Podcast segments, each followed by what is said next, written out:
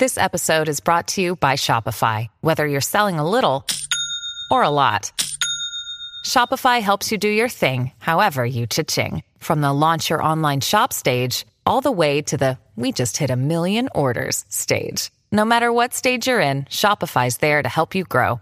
Sign up for a $1 per month trial period at shopify.com/special offer, all lowercase. That's shopify.com/special offer.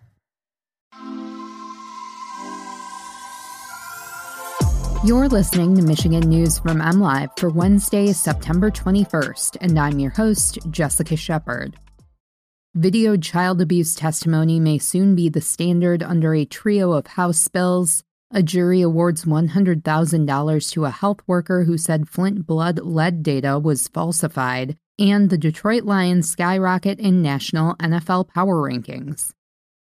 In an effort to keep children from being re-traumatized, prosecutors would be required to video record statements from child abuse or neglect victims to use in court under a trio of bills before the House Judiciary Committee. The bills would collectively work to allow a video recorded statement to be admissible as evidence at trial and also admissible at a preliminary examination from a child abuse or criminal sexual conduct victim under 16 years of age.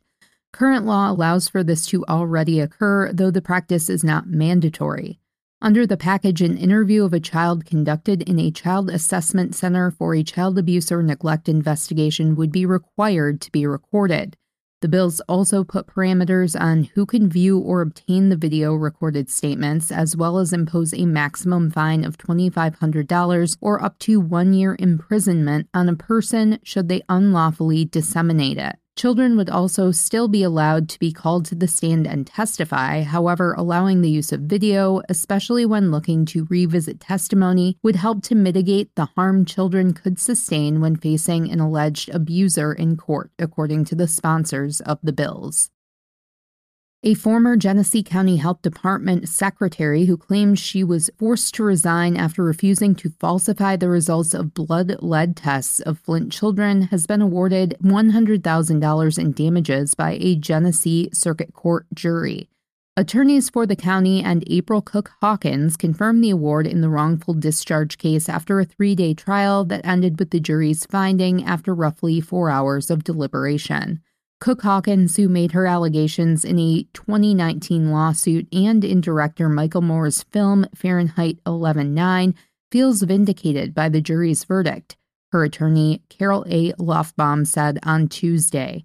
Both parties in the lawsuit agreed that Cook Hawkins handled data related to blood lead testing by the county health department, but the county denied her claim that two sets of blood data were kept, one accurate and one doctored, in an effort to downplay the fallout of the Flint water crisis. Lofbaum said that false blood lead results not only gave outsiders an inaccurate view of the harm of lead in Flint's water while the city used the Flint River as its water source, it gave parents incorrect information about their own children's health. After their season-opening loss, the Detroit Lions were near the bottom of most national power rankings, but the blue Kool-Aid is flowing again, with Detroit on the rise after its Week 2 win over the Washington Commanders. Detroit jumped 7 spots in ESPN's power poll. The outlet credited the Lions' improved secondary play. USA Today topped that with the Lions ranked 14th. To be fair, USA Today was already high on Dan Campbell's team, ranking them 18th after losing to the Eagles in Week 1. They've scored at least 35 points in 3 consecutive games for the first time since 1952, USA Today writes, a year before owner Sheila Ford Hamp was born. NFL.com has the team jumping a whopping 10 spots to number 16, asking whether the Lions are an offensive juggernaut. The Athletic also had the Lions at 14th, representing a 12-spot jump from week to week. Yahoo Sports has Detroit jumping from 27th to 21st, and The Ringer bumped them from 29th to 25th with the most tempered expectations. The Lions will head to Minnesota to play the Vikings in Week 3. You can always find the latest Michigan news by visiting MLive.com, and make sure to check us out on Facebook, Instagram, and Twitter. We'll be back here tomorrow with more Michigan news from MLive.